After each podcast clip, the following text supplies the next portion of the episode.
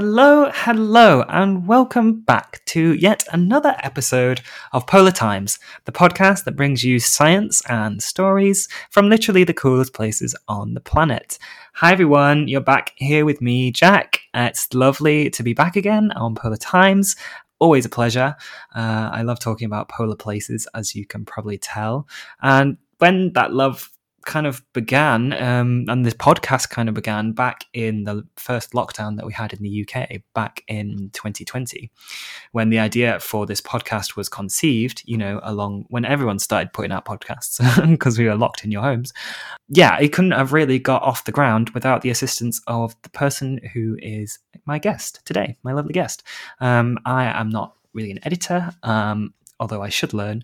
Uh, I'm just the host. So I really needed somebody with some fabulous editing skills to come along and turn this dream into a reality. So I am forever indebted to to this person and not only do they have fabulous fabulous editing skills they're also a lovely, lovely person, and they're also doing great and really interesting science. So, you know, what more can you ask for from a um, from an episode? I just really wanted to put my heartfelt thanks out there to them, and so thought I'd give them the chance to come on and uh, tell us all about themselves and step out from behind the shadows into the light. uh, yeah, she is an Arctic scientist and she works on the uh, the tundra, which is a really uh, super important and interesting ecosystem. She tells us a bit about her field work and a bit about the the COVID lockdown struggles of field work and stuff like that. And yeah, I had just a lovely time chatting to her because it was, she's a lovely person. So, without further ado, let's get amongst it.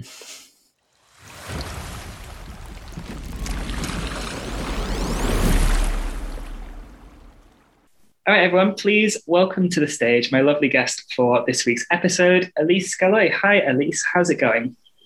Hi, Jack. Yeah, I'm doing doing well in uh, cloudy Edinburgh. But um, oh. yeah, I'm nice actually in sunny Hull. Would you believe it's really? It's like 26 degrees here or something wild. No way.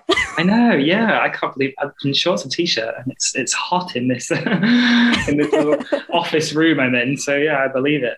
Um, mm-hmm. Um, anyway, how how are you? Um, so so we got a bit off track here. Um, to let people behind the curtain, Elise is uh, one of the our usual editors of the lovely Polar Times. So uh, yeah, the format we'll try and keep the same format as usual. All right. So yeah, I know the drill. Yeah, you know the drill. Yeah.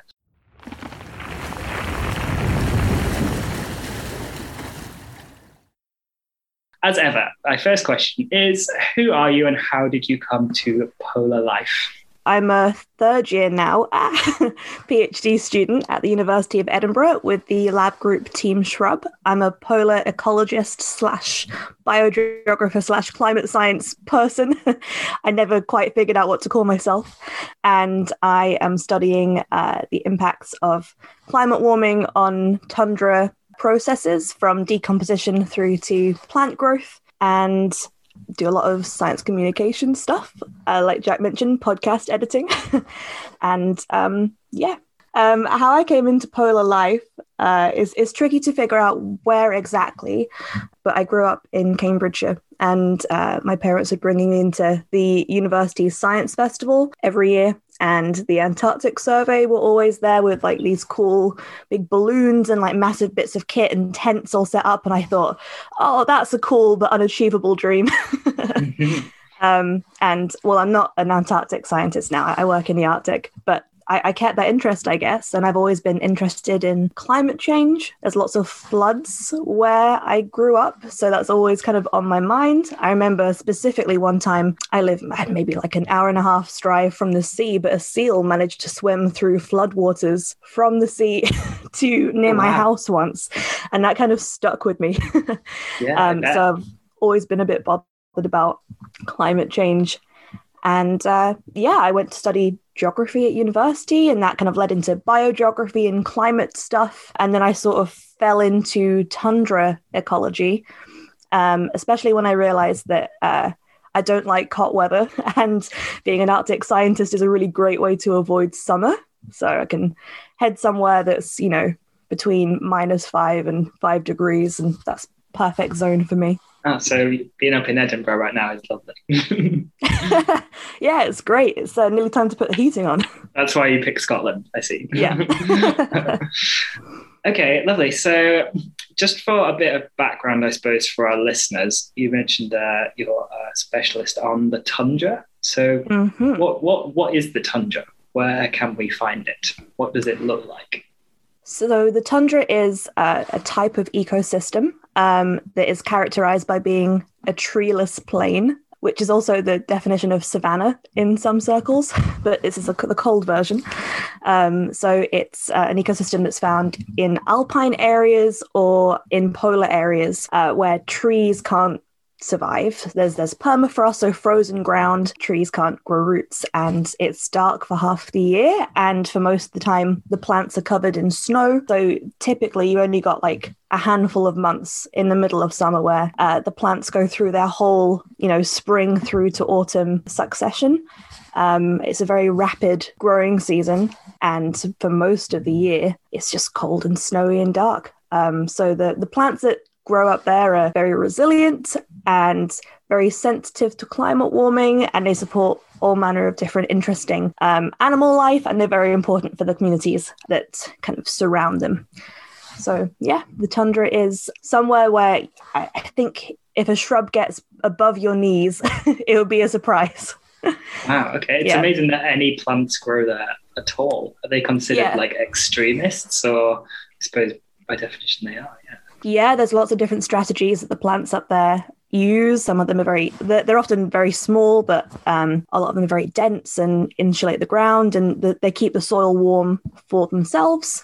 Some of them are quite fuzzy, um, and a lot of them just go kind of ham every every summer and spread a bunch of seeds. I know it's strange to think about plants in the Arctic, especially. I was at a hairdresser's once recently, and the hairdresser was asking me what I was studying. I said, "Oh, plants in the Arctic," and she said, "Oh, but there aren't any plants in the Arctic." Right, exactly. Yeah. I was like, oh yeah, okay, no, oops, more for me. But uh, yeah, it's a very special ecosystem. Yeah, and very sensitive to changes in um, temperature conditions on the ground and permafrost and hydrological changes. So it's interesting to study through the lens of, of, of the climate changing. Sure. So the ty- um, so the tundra is kind of above the latitudes where you get any trees at all. So how much land is up there? How much area does it kind of cover? Like roughly, I don't want the square footage, but like roughly, it's a, like a massive area, right? Yeah, massive areas. I'm just speaking for the Arctic alone because we've got alpine tundras all around the world. But yeah, you've got the boreal forest or the taiga, and then the tree line sort of peters out um can't remember the latitude but uh you know there's this tree line that's pretty consistent through uh, Canada and Scandinavia, Siberia, US Arctic areas. Um, and then it grades pretty quickly into this permafrost rich tundra environment. And it goes up pretty pretty far north. I mean, if you look um, at the map and you can see Greenland or Ellesmere Island or Svalbard, for example, really northerly islands, um, you're likely to find some plant life even at the tips of those areas. Do you have a favorite uh, tundra plant whilst we're on? uh, yeah, my master's research, um, I was looking at a plant called Cassiope tetragona. And if there's other tundra people listening in, there's a million ways to pronounce that. So they're probably oh, like, really? why is it, why are you not calling it Cassiope tetragona? Well, whatever. Cassiope tetragona, Arctic uh, white bell heather. It's similar to the heathers that we would get in the UK, where where I am now, but it's the Arctic version. mm-hmm. And um, my master's research was uh, studying dendroclimatology, which is it's too many syllables in one word, so I'll explain it. um, it's when you typically look at the tree rings uh, of a tree and kind of correlate the widths of the rings to different temperature conditions. So in warmer years, the rings might be a bit wider, um, and you can reconstruct past, past climates that way. So with the heather, you can do the same. And it's one of the few plants in the Arctic where you can really go quite a long ways back, up to 150 years at least, not by cutting through the plant, but by looking at how the the leaf nodes kind of differ each year. There's like a wave pattern in the leaves. So you can get these really long, like meter long strands of this plant and look under a microscope and, you know, pretty accurately reconstruct summer temperatures. And it's a pretty useful tool. If you'd asked me this three years ago, I would have said this is my least favorite plant because I'd seen it too much, but it's weaseled its way back into my heart. That's that's incredible that you can I suppose it makes total sense when the plants are that long lived that you'd be able to use them to, you know, see what the last hundred years were like or whatever. So how long does heather does this how old can it grow? Um, I'm not sure exactly, but I think the longest reconstruction made has been about 150 years. But the cool thing about some of these plants uh, is that um, if if you've got ancient versions of these plants that have been melted out from under glaciers or from under permafrost, and they're pretty well preserved. You can get a whole shrub that's um, kind of been held in shape with its leaves still attached from, I don't know, thousands of years ago when the glacier first rolled over the tundra in the first place. So, and there's there's potential there, and I think people are thinking about looking into this, taking these very ancient plants and trying to use the same tools to reconstruct uh, climate for back when the glacier was at a certain point. So, yeah, there's lots of ancient climate reconstruction potential with these plants. Okay, and is it only like what kind of information can it give you? Is it only like temperature uh, and like how much they grew in a year, or can you tell anything else? You can tell some kind of inter- interesting site specific stuff. Um, when I was looking at my own samples and my masters, you could pick out a year where there was heavy flooding and that sort of ruined the growth that year. So we okay. knew the year that flood had happened, maybe like 2007. And there was a consistent sort of notch in all of the samples. And I think with these sort of things, there's just a lot of uh, going through climate records and statistics and seeing what correlates. So we found that often spring and summer temperatures correlate pretty well but um, you can always use old precipitation records or snow cover records. Um, I think that's a really interesting avenue of study because if you've got if you've got these plants and they're well preserved, um, and you can get these correlations sort of pinned down, yeah, you can hopefully be able to reconstruct all sorts of different weather conditions. That's super interesting. And mm-hmm. so, is it only certain plants that tell you things, or can you use like lots of different species to find out different information? Yeah, there's quite a few plants that you can use in the Arctic with similar methods. Uh, not all of them are suitable. Not all of them have these sort of annual records. I think to be a good plant to use for this sort of research worldwide, it has to be uh, common, so widespread, have a consistent climate record, and you can. I think you have to be able to look at particular annual markers, so either rings or these leaf markers. Um, but yeah, I can think of a handful of quite common tundra plants, uh, willow, some of the drier species. And what's cool about a lot of them is they're just widespread across the Arctic tundra and also in alpine areas too. So, yeah, you can pretty reliably use the same tool in different locations. That's, yeah, that's very, very handy. Okay, lovely. Um, so, why don't you tell us a little bit more about kind of your current research? You said that's your master's research. Mm. So, what are you working on now? Is it more to do with kind of permafrost stuff and like below ground phenology? I read that from your website, trying to sound like I know what it means. But sure, tell us about your current research. I mean, that's uh, you're on the right lines. okay. so in, in, my master's, uh, it's kind of a continuation, really. I met my current supervisor doing field work for my master's degree in Ellesmere Island, and it's all part of the same sort of interconnected network of of researchers. Um, so I was curious about how the plant growth and climate relations were quite sensitive to even microclimate conditions in the same sites. So, you know, a plant uh, maybe a few meters away from the other they would show like the generally the same climate record, but with some interesting differences due to like localized flooding or localized uh, temperature conditions.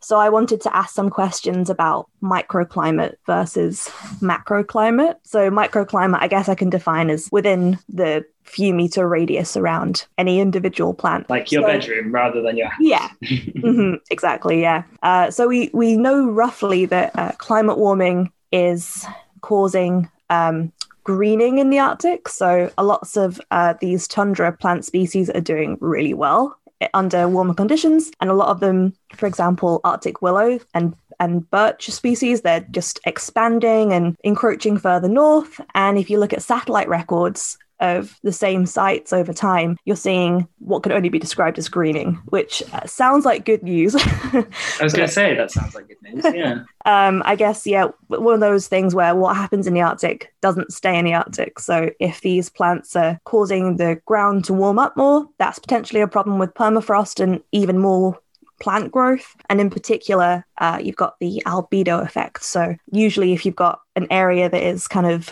lighter grounds, snow during winter, and sort of more light, barren grounds during uh, the summer, that will reflect the heat from the sun back up and it won't retain the heat. But if you've got darker patches of ground because of all these shrubs. It's a process we call shrubification, which sounds really shrubification. doofy. Oh, I love it. Um, a word I have to type out at least five times a day. but yeah, it has uh, climate implications and ecosystem implications. And so we know that roughly that's happening with climate change, but we don't have much of an idea about local conditions and how microclimate might determine things more or less for different plants. So I'm doing a pretty multifaceted study that I hope to finish looking at microclimate impacts on above and below ground ecosystem processes. So, decomposition, uh, using tea bags as a proxy for litter decomposition, okay. um, looking at root growth and um, comparing that to above ground leaf and flower growth and reproduction, something we call phenology, the timing of different life events in a plant, and growth as well. So, yeah, my, my general day to day is I take these drone images that are quite high resolution and I use the elevation from these drone images to model microclimate, compare that to these different ecology processes, and then compare that to what's happening in the macroclimate, if that makes sense. I think I used a sentence there with too many big words. No, that makes that makes total sense. Yeah. So should we, let's break it down a little bit, I suppose. So mm-hmm. this this kind of shrubification that you were talking about before, yeah, and how so the spread of these dark plants that is increasing the warming of the Arctic because it's retaining the heat and then which is good for the plants so more of them grow. Mm-hmm. so it's like a kind of self-exciting system i suppose.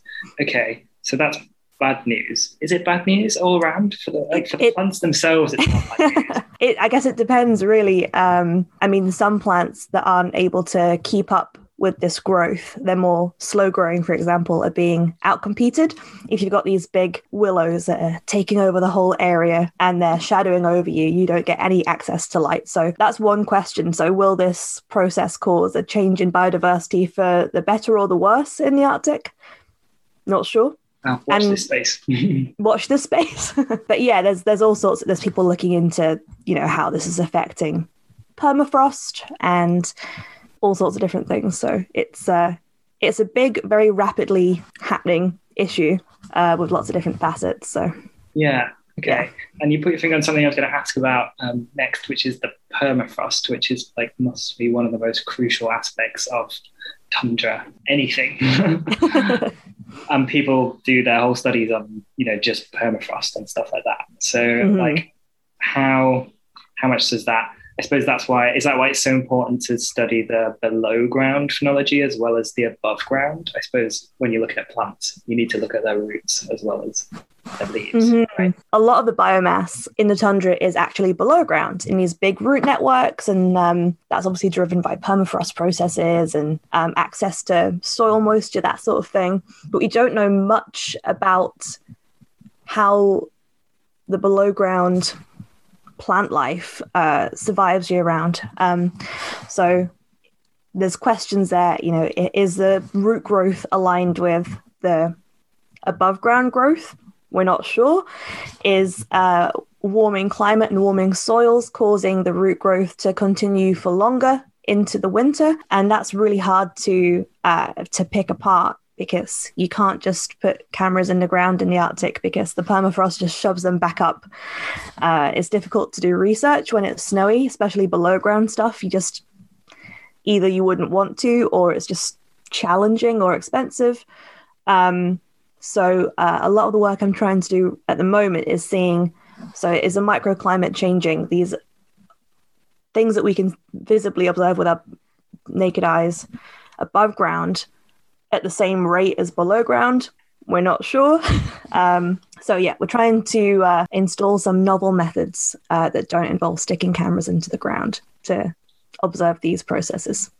Okay, and what do these methods involve? So, my current experiment is based on putting soil cores in the ground um, at the end of the growing season, which is August usually, because a lot of these sites get snowy and freeze up again in September, October, and then leaving them in the ground for a year. And then we'd set maybe three soil cores in one area and pull one out in spring, so May, one out in July and one out at the end of August and uh, see how the rooting depth changes through the growing season and compare that to soil temperature conditions, that kind of thing.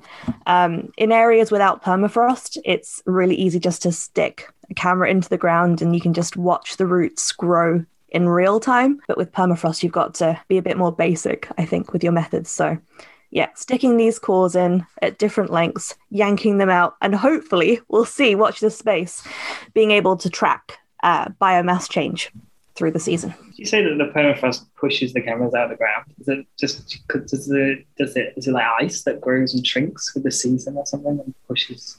How does that work? That's a good question. There's um what we call an active layer depth. So this is the depth, maybe at 30 centimeters, say, where the soil goes from being kind of loose, unfrozen soil to just kind of icy. So all the gaps in the soil will be filled with frozen water, nothing can grow, and the active layer will sort of shift in height uh, throughout the season. So um, in spring, we'd expect it to be quite close to the surface. So we're pulling out shorter cores versus in August, it might be the deepest it can get. So maybe up to 50 centimeters. We can pull out the longer ones. We'll see if uh, if it pushes the cores out the ground. But if you stick cameras in, it just pops Straight them back up. Yeah. Yeah, like that quickly, just straight out, fires it out of the ground. well, I mean, maybe even like a lot of uh, geomorphological processes, like ground based stuff, can happen really quickly. I don't know much about it, but you know, permafrost lakes can form and cracks and little landslides. So, yeah, it's really unpredictable ground. Okay, and do you have any preliminary results from your studies of, if not, like, what do you expect to find? in general, I'm expecting to find higher productivity in warmer and moister areas. Mm. Um, we'll see. we'll see if that. I've got lots of different sites in the Arctic that I'm kind of looking at. Um, I'd be curious to see if microclimate has the same control of these processes um, everywhere you go, or if you know the communities of plants to sort of act homogeneously, like as one.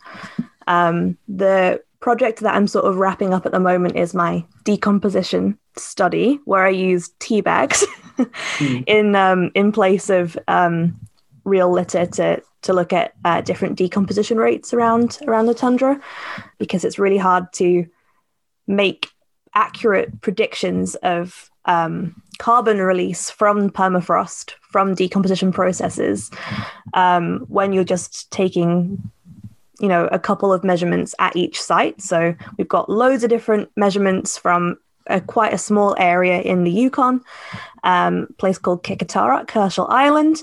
Um, so we've got microclimate model and various soil temperature and soil moisture readings along with these decomposition uh, metrics. And yeah that was just to try and see if how much decomposition varied across a small area um, and kind of what controlled it. Is it more temperature? Is it more soil moisture? Is it more permafrost? And it seems to be um, that, you know, on a, a large scale, you can use temperature to kind of guess areas with higher decomposition. But on a more local scale, it's actually soil moisture. So uh, below ground conditions, the sort of conditions that we can't easily measure using drones and satellites.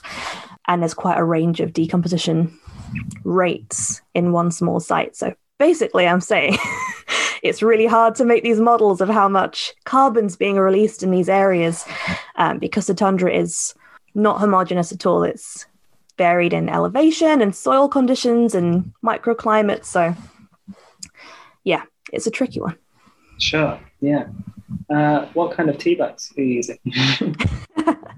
so this is all Very part of. Uh, there's a protocol called the the Teabag Index, which oh, um, really? yeah, it's uh, not just for Arctic sites; it's for anywhere around the world, and it's using, I think, Lipton green tea and re- rooibos tea. Um, and you plant them. You can do it if you have these teas at home, listeners. take them out to the garden home. now. uh, you you uh, measure the w- weight of them and bury them side by side, and it works in quite a cool way. The green tea decomposes a lot a lot faster naturally, just because of the sort of leaf it is, than the red tea, and you can kind of compare the um, the mass loss of both. So if you weigh them before and after you've buried them after, say, a few months, um, and then work out the decomposition rate from those, um, it's a good protocol because these tea bags can be bought anywhere around the world and it's pretty fun. If you want to do citizen science and get kids involved you can just give them a bunch of tea bags and get them burying them. And it's also quite useful because you can then you're using quite standardized materials uh, for different biomes. So it's it's a pretty useful tool yeah, a student in my lab prior to my arrival here in Edinburgh, uh, Haydn Thomas, did quite a lot of teabag index stuff uh, in both the tundra and in Australia. And there's loads of things you can look at there, but it's it's just fun to say I'm out burying tea bags. Yeah, I did not Yeah. expect such a comprehensive answer, but I should have realised. Of course, everything in science is thought about. Yeah. Mhm. Okay, fabulous. And and I suppose my final question about this um, the microclimate stuff. Yeah, you're saying that the tundra is really varied in terms of how you know what it, what it looks like in the microclimate. So, are you looking at sites which have like lots of different microclimates that are like it's really rocky or changes elevation all the time, and then some sites that are just flat and you know there'll be no difference anywhere for ages around? Uh, Does anywhere like that exist on the tundra? That's a really good question. I'm looking at a range. So the the site I mentioned before, Qikiqtaruk, uh, Herschel Island in Canada, um, the area we're looking at has a pretty low elevational gradient. It's it's you know not much variation there, although there is variation in climate and below ground conditions. But we're also interested in um, areas with a high elevational gradient. So because of COVID, my field work this year has been messed about with. Um, so I've been working in in the Cairngorms in Scotland, which is the closest the UK has to a tundra environment. So we're going on like a slope of about a 500 meter gradient um, above the tree line, and um, doing these experiments there too. Uh, we've got um, a really good network in tundra ecology. For example, the International Tundra Experiment, ITEX. Um, people often go up every year and do the same measurements and follow standard protocols. So that's really nice. Everyone's on board. So I've got people from that um, network putting experiments up for me in, say, Svalbard, uh, parts of Lapland, um, the Rockies, Alaska, um, some quite boggy areas in Alaska, which might be interesting. We've got someone setting stuff up for us in Alpine Japan. Wow. Um, yeah, and feasibly, you can also look at these things in the Antarctic too, different set of plants, but there's vegetated areas which are also tundra systems. So I don't have anyone doing my PhD experiments in the Antarctic. That's, but that would be the dream. Do you? Is there any tundra in the Antarctic? I'm not sure that's an environment that's down there. Is it It's that there are some vegetated areas, but not as much Uh, on the actual continent? Is there on more islands nearby. Yeah, So like yeah, South Georgia. subantarctic, I guess. Yeah. subantarctic yeah so it's it's not quite the same but it's um plants under similar conditions so Sure. uh, darkness and coldness and exposedness um and under invasion pressure too from insects scientists and uh, tourists bringing them in so yeah interesting things to look at but a slightly different system Sure. I was going to ask you about ITEX, but then you've kind of told us already who they are, um, and also about more about what the work of Team Shrub are doing. Mhm. Your, your lab. What so? What kind of stuff are they looking at in general? Uh, so I guess I'll start with ITEX. So that's the International Tundra Experiment. I worked with them more explicitly in my master's, but I'm working with them as a network now.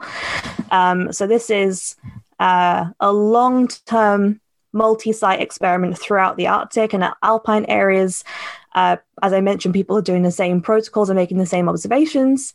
Um, but the cool thing is that they're a lot of the sites are doing warming experiments. So they're using something called open top chambers, uh, which are sort of open top greenhouses to heat up patches of tundra by two or three degrees and comparing plant and soil and insect, for example, processes sort of in and out of those experiments.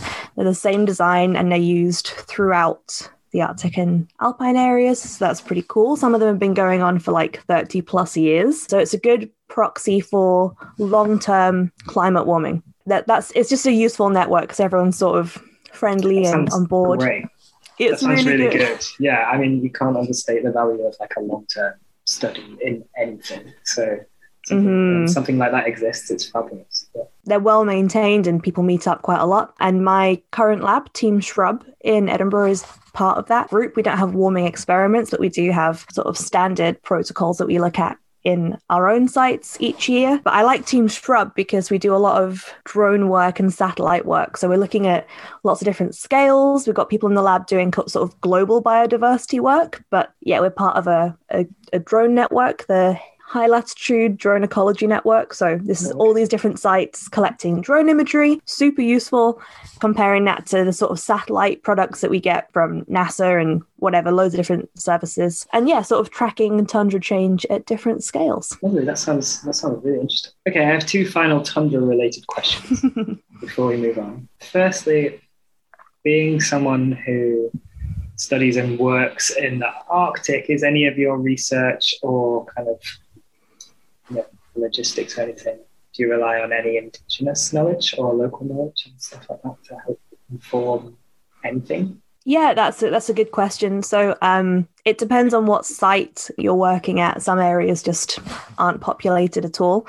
Um, my master's site on Ellesmere Island, Alexandra Fjord, is completely remote. It has a, a quite a dark history. Actually, it's uh, one of the a few settlements that were designed by the Canadian government back in I think the 50s to forcibly relocate Inuit communities to politically claim some of those Arctic islands as Canadian Hmm. in the face of various pressures with the Cold War and oil resources. So, yeah, whole families were taken up, split apart, and put in these different communities. Um, Alexandra Fjord, the buildings that are there were there as there's like a police building, a, a building where some families uh, lived. They didn't stay there long. It's just not it's not a good place for anyone to live. It's people can't um herd caribou up there as they would back home.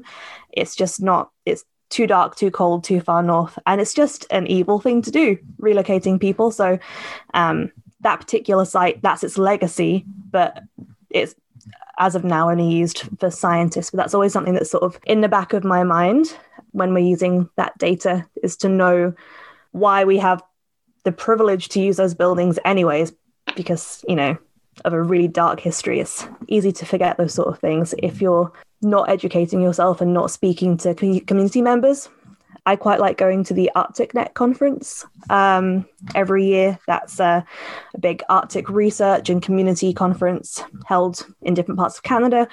And there's a big a big proportion of the delegation is northern community members and i love going to those talks and panels, uh, people talking about um, their experiences as Indigenous Canadians living in the Arctic, how uh, as a as a white settler scientist you can um, you should engage with people in a non-exploitative way. So I think it's got if you're doing research in somewhere as populated as the Arctic, uh, which I think Know, speaking to friends and family in the UK, people don't think it's populated at all, but it is. You need to be active and, you know, chat to people and make sure that you're causing no harm. And if you are working with Indigenous communities, um, that you're uh, appropriately crediting people, asking for the permissions, um, and generally not exploiting anyone. Um, and ideally working with communities for for something good in the long run. Um, so I've not actually been able to get up to Qikiqtaruk at Herschel Island yet. Hopefully next year. But one of the reasons that we didn't go up uh, in the last two years is because there's a duty as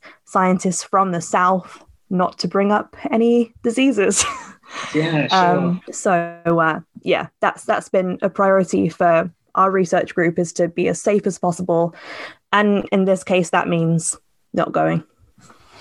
Okay, interesting. Yeah, yeah. I mean, you're totally right, and it's. Um, I guess I was going to talk to you about this a bit later. It's because you're. I know you're big into science communication and stuff like that. So, but it's just part of. I feel like a more modern scientist. I feel since I started my PhD, rather than when I was an undergraduate or master's student, science communication and public engagement and community engagement and all that kind of stuff has become so much more important. Um, I'm really glad that now it's kind of seen as the norm to be able that that's part of the duty or the role or the job description of being mm-hmm. to be able to pass it all on and like you say work with the communities where you're doing field work and stuff like that so yeah good good good messages to all right yeah and my final question climate change dun, dun, dun. Da, da, what, da. Is, what is the future of the tundra looking like what will it physically look like? How will it be changing? I suppose you kind of answered it a little bit already. Just more, are we going to see more greening or it, uh, yeah, what's the end game? Yeah, that's a good question. So I, I think we expect to see, at least in the short term, more greening, especially this, these plants that are happy to encroach north and uh, benefiting from deeper soils and warmer soils. But I think the issue with well, not the issue, but the interesting thing about the Arctic is that light controls everything. So, is there a limit to how much these plants can continue growing at these at these at these rates? Because you know the climate can change, but you know it's always going to be dark through the whole of winter. Sure. so it won't be a complete overnight change. It's there's questions about snow melt. The snow might be melting earlier, but is it still constrained by constrained by light? The snow might be settling later, but then again, is is light still the main um, limiting factor? So yeah, that's that's interesting questions that um, are being looked into, but I'm not sure. But I think generally we'll have thawing permafrosts, releasing yeah, quite potent greenhouse gases, methane and stuff into the atmosphere. That's obviously going to cause more global climate change. And then there's, you know, very rapidly changing coastlines too. Like certain communities are sort of built along these permafrost cliffs and they're crumbling into the sea and people are having to be evacuated. So um, the sort of social changes in, in the tundra um, are certainly connected to climate change. Um, goes without saying as well. Yeah, I mean, there's there's there's for- forest fires and boreal uh, areas, and in the taiga, for example, Siberia has been getting horrible Arctic forest fires. Um, that's also a risk with the tundra as well. If you have drier conditions, then maybe we'll be seeing more of that. Not sure. I expect it'll be sort of heterogeneous across the Arctic, but yeah, I think it's it's hard to engage when you you mentioned science communication when you're talking about your research to people who care about climate change locally. It it does what happens in the Arctic doesn't stay in the Arctic. It will affect everyone else. So. Yeah, yeah. So it's, it's a challenge because people people don't. First of all, you've got to explain what the tundra is, and by the time you've gotten to that stage, people might be falling asleep. but it's uh, yeah, it is quite quite pressing, and um, thankfully there's lots of people researching it. But yeah, so the same as everywhere. it's being yeah. challenged, challenged like everything else. That's really exactly. interesting. I would have thought that just in, I guess without much thought, I would have thought that temperature would have been, you know, people think climate change, temperature. It's interesting that you say that light is more a factor. It's why wouldn't it for plants? Yeah, true. Mm-hmm. Um, and also that like fires on the tundra, that's not something that I would have thought would impact it. But then, of course, again, why wouldn't it? and I think we'll see that might res- I hope that, that resonates with more people now, seeing as wildfires are becoming a bit more common, mm-hmm. horribly, horribly. But um, yeah. yeah, sure. We talk about Arctic greening, but there's also Arctic browning, which is occurring in certain areas too, and that could be caused by fires or drought. Uh, droughts mm, an issue okay. in certain areas, so it's it's not like the whole of the tundra is just bursting with this extra productivity, there's there's um, other climate related impacts. Sure. How much precipitation do they get? In, does the tundra get in summer? Does it rain as much up there? uh, it can rain. yeah, oh, I'm sure it can. a little bit. Uh, I think it depends on where you are. I mean, some some Right, soils are just sort of naturally wet because of all the permafrost and Mm. and snow. But um, no, it's it's weird to get caught out in the rain in the Arctic. Uh, when I was out on field work, um, had rain like a sort of like summer a summery rainstorm on one day, and then the next day we were up hiking in one of the nearby mountains, and it was snowy, and that was weird because it was snowing in August.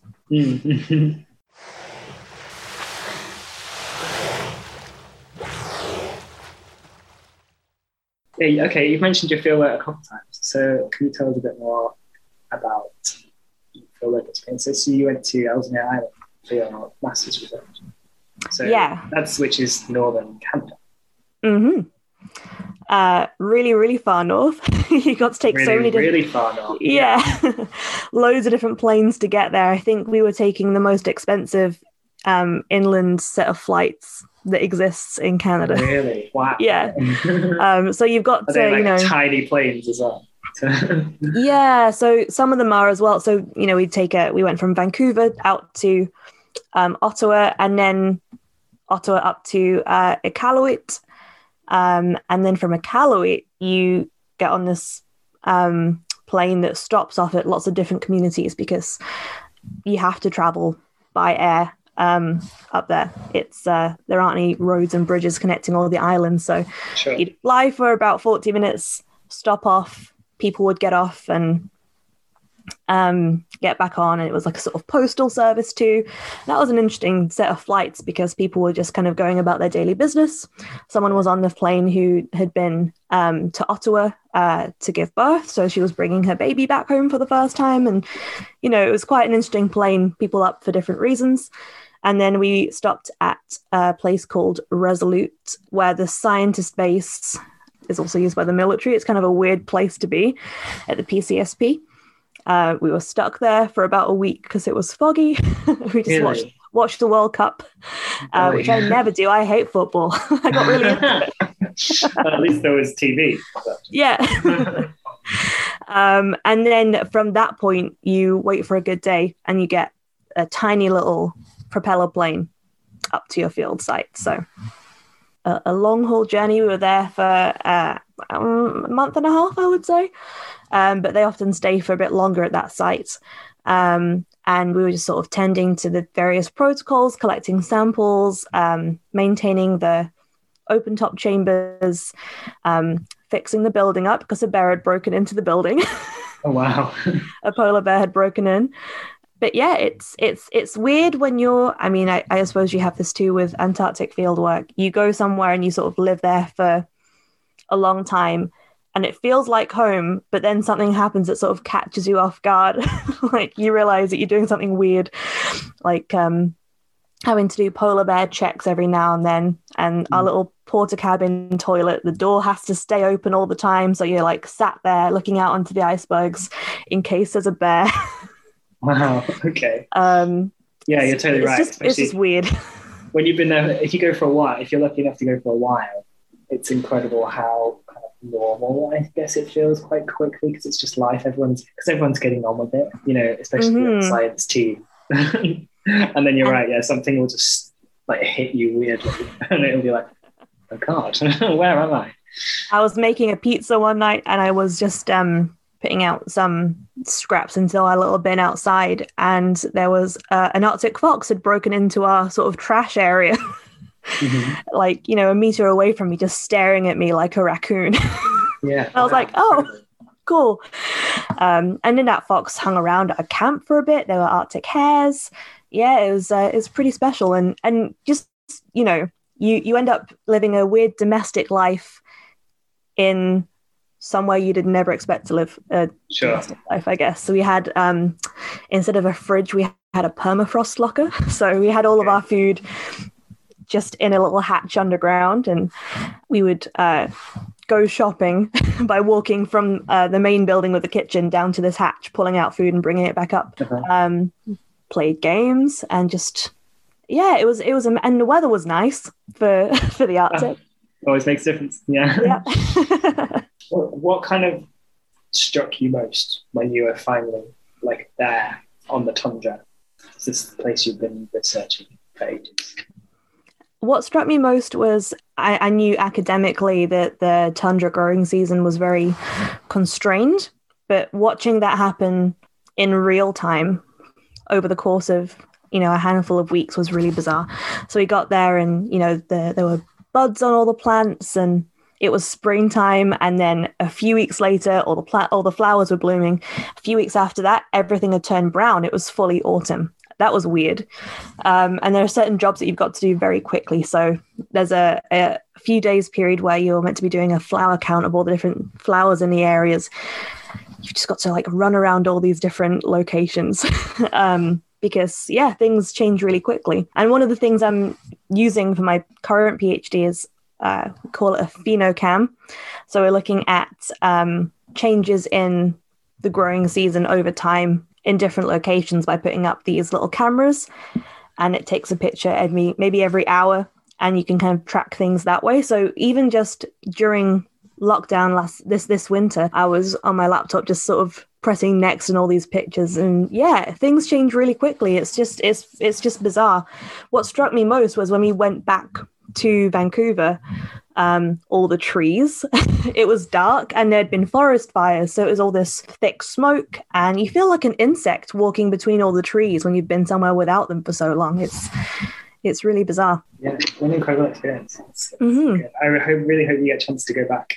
Yeah, well, I'm I'm hoping to finally make it out to the site in um in the Yukon, Qikiqtaruk. I've been using the data from there for for two and a bit years now, so Right. I'd like to It'd see nice it. to go. Yeah. yeah. Oh, yeah. So let's move on to uh, next bit that I wanted to talk to you about.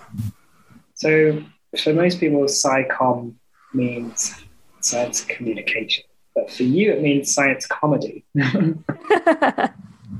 so can you tell us a little bit about that and why you're interested in science communication, and then science comedy came from? Yeah, sure. Um, so w- with the comedy, I've been doing comedy for a few years now, doing a bit of stand up. So stand up comedy, yeah. And yeah, I've done improv, but that doesn't really work so well with Arctic stuff. I don't know, stand up comedy and uh, comedy writing, that sort of thing. That's always been an interest of mine. And then when I got more into science, I noticed that there's lots of sort of performance opportunities, sort of like TEDx talk style things, and different mm. universities will have their own setups. And I think, as I mentioned before, it's, uh, it's hard to communicate Arctic science in a way that will engage people because I think people want to hear about the adventure of it all. You know, like I fought a bear with my bare hands. I didn't do that, yeah. but you know, they want to hear that sort of story. And that's kind of A, it's creating the wrong idea of the place. It's not like an icy wilderness and whatever, but it's it's hard to you've got to explain what the tundra is and explain all of this stuff to them and people switch off. And i think i don't know about about you but when i talk about my polar research people are often like don't tell me anything. I don't want to know anything bad. Mm. and if you're doing something that's explicitly climate change related they're like i'm going to tune out because it's too depressing and plus it's not even related to where I live. Like it's not, you know, related to the flooding nearby or the forest fires nearby. This is completely remote and whatever. So I found that a good way to uh, engage people is to talk about your sort of day to day life as a polar scientist or a climate scientist, and um, in a way, having a sort of more light-hearted tone or using some comedy elements um, helps get people on board, audiences who might typically tune out science. So if that's like an unsuspecting person at a gig, like an open mic, or someone who's interested in science but doesn't know much about climate change, um, if you approach it in a fairly light-hearted way, it, it's a tricky one because you don't want to joke about climate change because that's causing awful things all around the world and disproportionately affecting uh, particular communities. So you don't want to joke about anything like that. But uh, yeah, there's definitely a way that I found to be fairly successful um, just talking about you as an individual and how you relate to this world that teaches people stuff and it gets people interested. And if they have a personal connection then with someone who does this work they might be more inclined to become more active in either learning more or doing climate activism that sort of thing. So it's generally what i go for. Okay. I have to say i think using comedy and stand up to do like SciComm was absolutely genius, and I would love to see. I would love to see more of it because you're totally right. It's just just approaching it more lightheartedly Or Mhm. even, I mean, you say there are topics you don't want to joke about. I mean, a, a lot of people have like a dark sense of humor, and so there must Yeah. be some forum, you know, where be, if you like satirize the government responsible or something, then yeah, yeah. you know, and like you say, it's uh, if people aren't expecting it, you can. And then I guess, yeah, like I can just picture being at an open mic and if someone came up, and they were like, oh, I'm a scientist and I've done this in the Arctic, you'd be listening already. And you'd, hmm Yeah, whatever they said after. So and there's there's certain angles you can take as well that I found to be quite um, engaging. I've got a bit about talking about. I start off generally talking about these disaster movies like Day After Tomorrow, that sort of thing, and talking about how people in my department might be studying like natural disasters, that sort of thing. And then I'm like, but I'm taking more of the long game by studying Arctic climate change and then kind of making my research sound like a disaster movie in various ways and pulling in all these tropes. So that's, uh, or I talk about how like I self sabotage myself on dates by talking about climate change and put people off. So more of a sort of personable approach. I can set I can send you some links to my YouTube please videos. do. Yeah, I didn't want to say, I didn't want to put you on the spot and say do it like that. I know stand up like it requires an audience. I do. Mhm. Absolutely. Um, yeah, yeah, yeah. I'm sure we could put it with the podcast. We would love to see that. I actually watched one of them and I was going to ask you about your Christmas cards. The Christmas cards. that business is going, that side hustle. that was I made that joke on stage and I regret it every day. I didn't mean to say that was one of the cards. So for context, um, often universities or different institutes will put on something called a science slam. If you ever see that advertised, go to it. You don't have to perform, you can just watch people. And it's a way of um, doing stage performances. It could be comedy, dance, music, whatever, um, to communicate your research. So the ones I've been to, people have done like prop stuff. There's been like uh, really um, creative drag acts and comedy stuff. Go to it; they're they're great. So I was taking part in a, the science slam at the British Ecological Society's meeting in Belfast before the world stopped. it was one of my like last big gigs. Um, and I don't know what I think. I was just doing my usual sort of like climate change routine and I had a, a song about how Christmas cards don't represent the tundra ecosystem accurately, which they don't, by the way. Yeah. it's Yeah. like it's like you know pictures of the North Pole with trees. First of all, the North Pole's in the sea. Yeah. it's um and there's no trees that far north, so that sort of thing. So I've gone through various different Christmas cards. I'm singing a song, and then I, as a joke, designed these cards um with like tundra species on them. I think I can't remember what I did. There was like a ptarmigan and a narwhal, and they were sort of like Christmas themed. And I said on stage, next time we have a meeting, I'll be selling these. And people were like, yeah. And I was like, oops. so no, and I've had people DM me on Twitter saying, um, "Are you making the cards? I can hook you up with someone who does graphic design." I'm like, mm, I'm not doing that.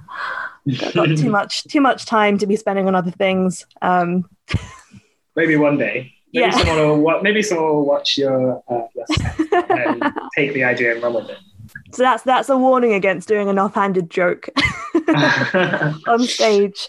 But there's uh, throughout throughout the the world different events like this or uh, workshops um, to encourage people to build their research or their work into some sort of like comedy routine. I went to a conference once. I think it was one of the ArcticNet ones, and there was like a an improv comedy workshop for scientists just to get them more comfortable speaking up on a podium. But I think it's uh, if you want to do science communication, it's easier than it than you'd think to make a comedy routine. There'll be things that you find funny from either field work or lab work or engaging with people out day to day uh, in your lab.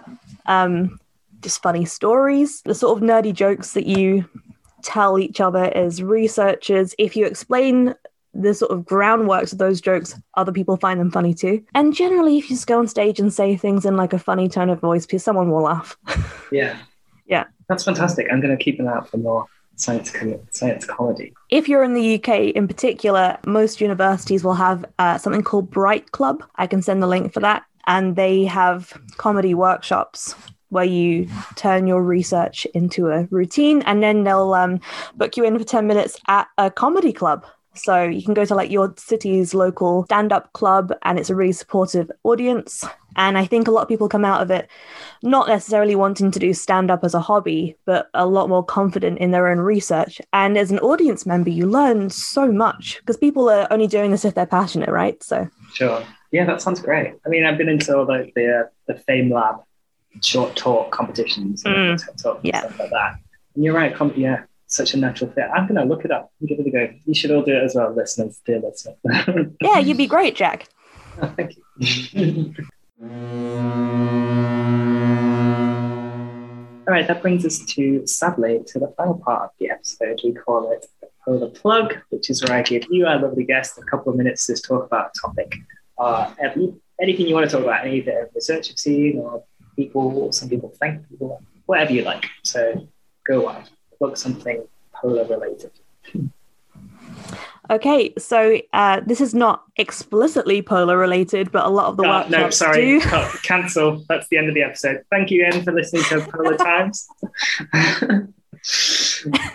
no, God, sorry. um, uh, we do use a lot of polar data for it, but I think this is something I plug whenever I can for researchers, uh, particularly ecology researchers, because we use programs that ecologists use uh, called Coding Club.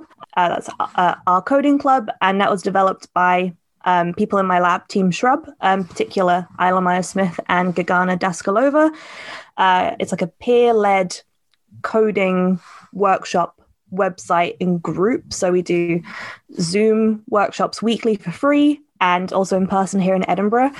And I'm plugging it because it's really made my research come on leaps and bounds. And it's run by students and um, contributed to by loads of undergrads too. We, we, we teach undergrads coding in a course and then they go on to make these beautiful workshops and they're available online and people from all different ages and demographics are learning from them and it's great to know that they're being produced by um, keen undergrads so yeah i think with a lot of the work that I do with these networks like HiLDEN or ITEX, there's a lot of data sharing, a lot of data cleaning. People are formatting their data in different ways, but a lot of data sharing. And I'm sure that's the same with other types of polar research. And if I didn't have these resources, I would be struggling so hard. But um, using the sort of coding and programming tools and learning about version control, I've been able to handle people's data in um, an ethical way, um, share data more easily, and it's just made my life so much easier. And most of all, it's been really nice to help coach these undergrads to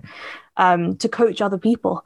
Um, and as I said before, like a lot of the workshops use polar data, data from these tundra field sites. So if you have a vested interest in that, then I'd recommend digging in. And they're constantly evolving. And if you have anything that you'd like us to do a workshop on or change, we're open to uh, communication. So yeah, I'd check it out and I'll, I'll send you the link, Jack, so you can post that. But that's my polar plug, Coding Club.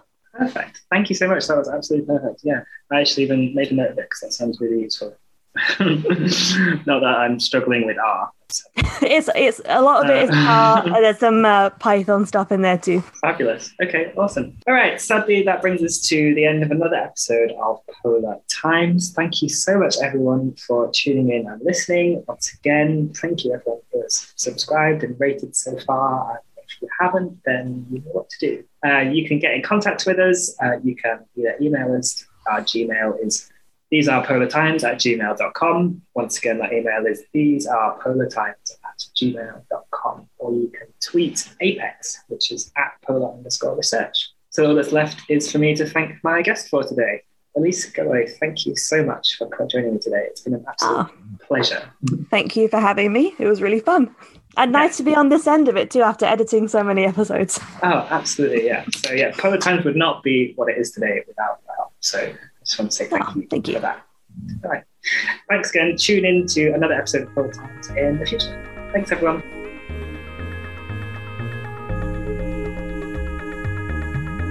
Please note that whilst this is an APECS production, the views and opinions expressed by the host and any guests are entirely their own, do not represent the views or opinions of APECS or any other host institution.